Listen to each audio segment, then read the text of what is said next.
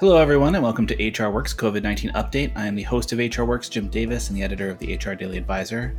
This podcast aims to put valuable tools and knowledge into the hands and ears of you, the HR professional, and those tools will arm you with the best methods and strategies for attracting, motivating, and retaining top talent. These little episodes have a focus on employment law, and so today we're going to discuss the FFCRA. It's been in effect for some time. And here to discuss what has happened with the law over the last few months, what kinds of lawsuits are arising since then, is Maggie Spell. She's been with us before. She's a partner at the New Orleans location of Jones Walker. Maggie focuses her practice on cases brought under federal, state, and local employment laws, including the Title VII of the Civil Rights Act, the Americans with Disabilities Act, and the Age Discrimination in Employment Act. She regularly offers wage and hour compliance advice and has represented employers in numerous Fair Labor Standards Act collective actions and state law wage and hour class actions. Thank you so much for joining us again today, Maggie. Thanks for having me back, Jim. Absolutely. If possible, can we talk a little bit more about the these lawsuits that are popping up? What else are you seeing, if anything? Sure. So the example I gave earlier was just kind of a pretty classic, basic example. Another one that we're starting to see is essentially where employers either intentionally or accidentally aren't tracking why somebody's out of work, for example. I was reading a complaint that was filed where the employee alleged that her employment was terminated because she was essentially out sick under medical quarantine. And the employer's documentation showed that she was absent from work for a total of 16 days over a period of about 4 months. So it sounds like, and I obviously we're just talking about the complaint at this point, so we don't necessarily have the employer's perspective. I'm guessing that the employer was just applying its regular attendance policy and he had reached some sort of time to go. The plaintiff, though, came back and in her lawsuit alleges that most of those absences were protected. She points to about a 9 or a 10-day period, for example, where she claims she was ill with COVID-like symptoms and told to quarantine. And then back in April, she said she missed 5 days of work because her child's daycare was closed. She also claimed that her employer failed to post the required information about the FFCRA. So people are hearing it, whether it's them actually knowing it or them going to an attorney and saying, I got fired for X, Y, and Z, and the attorney saying, did your employer post this? Did you see it anywhere? I don't know, but it is cropping up. Can't imagine that there's really a civil remedy for that, but it at least is, kind of just fodder for the claim. But obviously that one just boils down to a contention that her employer both failed to pay her for the leave and then terminated her employment unfairly because she took leave rather than actually having, unrelated absences. So I think that tracking piece is going to be really important too. Yeah, I mean, the way they put it, 16 days within 4 month period makes it sound like it's all spread out, right, which would make it sound like it's not someone quarantining themselves. And look, we don't know. Maybe everything she says, is just her version of the facts and only time will tell. But these are just kind of warning signals for potentially what's coming for employers. We talked a little bit before we started recording, and you mentioned that you were seeing this retaliation stuff, but you weren't maybe seeing a lot of people talking about it, and that concerned you. Can you talk about that a little bit more? Sure. I think we can all agree at this point that there have been a number of topics coming out of the COVID-19 pandemic that we're seeing literally everywhere. The articles written by every single person under the sun, myself included, about what to do when an employee tests positive, how to safely return employees to work. And then as time has gone on, we've shifted more toward, the discrimination pieces or the timekeeping issues that we talked about the last time, Jim. And this piece, I just really haven't seen a ton out there. I mean, everybody knows they're supposed to pay, assuming that the FFCRA applies to them, of course, that they're supposed to pay this paid sick leave.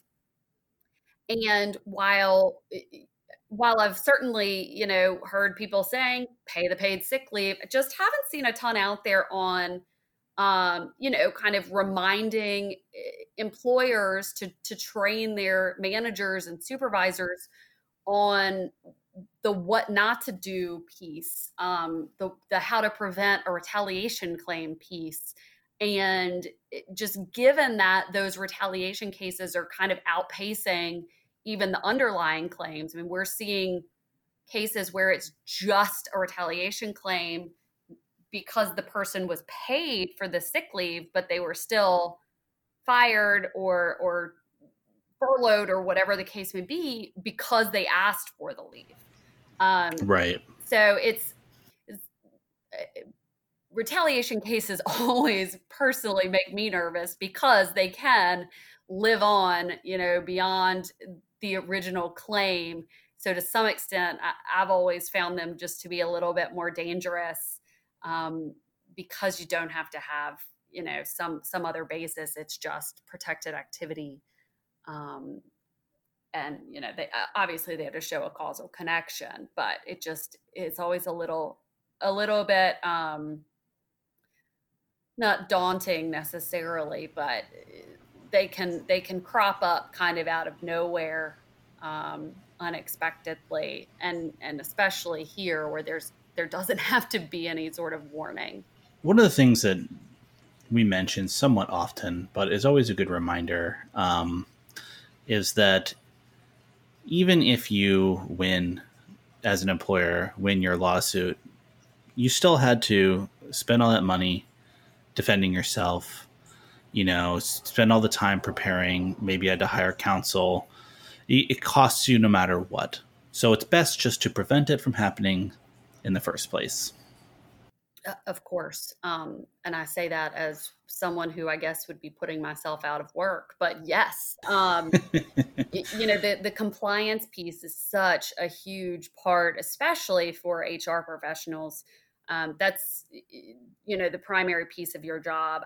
I would certainly always rather help somebody on the front end, make sure that they're doing things properly than have to defend them in a lawsuit.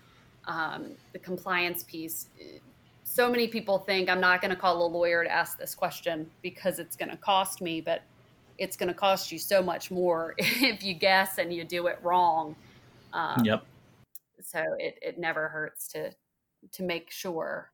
I always like to refer to compliance as lawsuit armor. I like that. When I first started working here, I had to explain to all my friends and family what I was doing. And, I'd say, I work at a compliance company. And they say, I don't know what on earth you're talking about.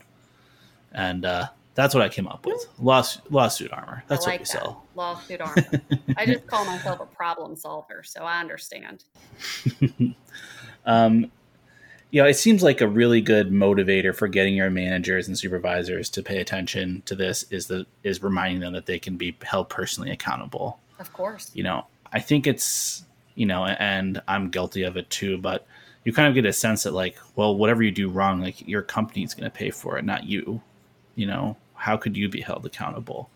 Which I think is the case in a lot of cases, but under a lot of laws, that's certainly the case.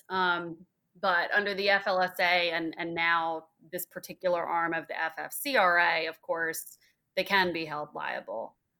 They can be sued, and nobody wants to have to go home and say, hey, guess what happened today at work? I got personally sued for, telling Joe, no, he couldn't go home or no, he wouldn't get paid for his time out taking care of his kid while the daycare was closed. Yeah. And that's the other thing I think is really important for employers to remember is that the landscape is very different now.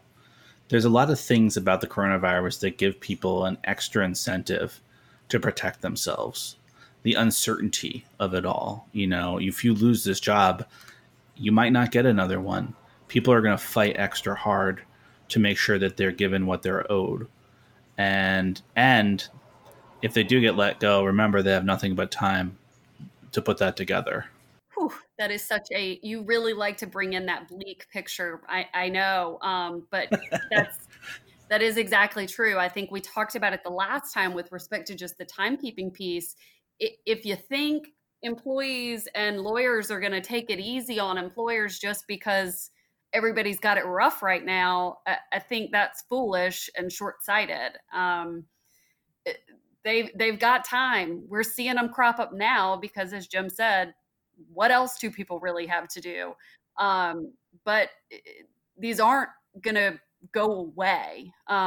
They're going to keep being filed. And so I think, to the extent you've got people either A, asking for that paid leave, or B, complaining about not being paid the leave, or asking questions, say, about their salary, if they're a salaried employee, those need to be taken really, really, they always need to be taken really seriously. But these days, with the 1,000 moving parts that HR professionals have going right now, it needs to just be given a little more kind of sit down with the issue and run it to ground rather than multitasking and potentially going the wrong way. Well, Maggie, is there anything else that you wanted to add before we go? I think the only other thing that I would like to add, just because it's a little bit strange given how much time I've spent saying this piece of the FFCRA links essentially to the FLSA. The DOL has also brought in a little piece of the FMLA with respect to the paid sick leave provisions. There's a job restoration requirement that looks like the FMLA and like the emergency FMLA. That's the other piece of the FFCRA. So to the extent that Joe goes out on leave, as we talked about, because his kid's daycare is closed and he needs to stay home to care for him because he can't stay home by himself, there needs to be that position, either his position or an equivalent position for Joe when Joe says, hey, I'm ready to come back. The exception to that, of course, is if Joe is part of a department where everybody was laid off during the pandemic, and he would have been laid off regardless. It's the one exception. Otherwise, that job restoration piece is important as well. Well, thank you again, Maggie, for taking the time to join us today. Sure. Thanks for having me. Hope it's helpful. Absolutely. It's always a pleasure. Listeners, we are always interested in suggestions you might have for what HR Works should cover next. Please feel free to reach out to us on Twitter at HR Works Podcast. With any thoughts or concerns you have about the podcast in general, or just to say hello, you can always follow us on there too if you'd like. Thank you for listening. This is Jim Davis with HR Works.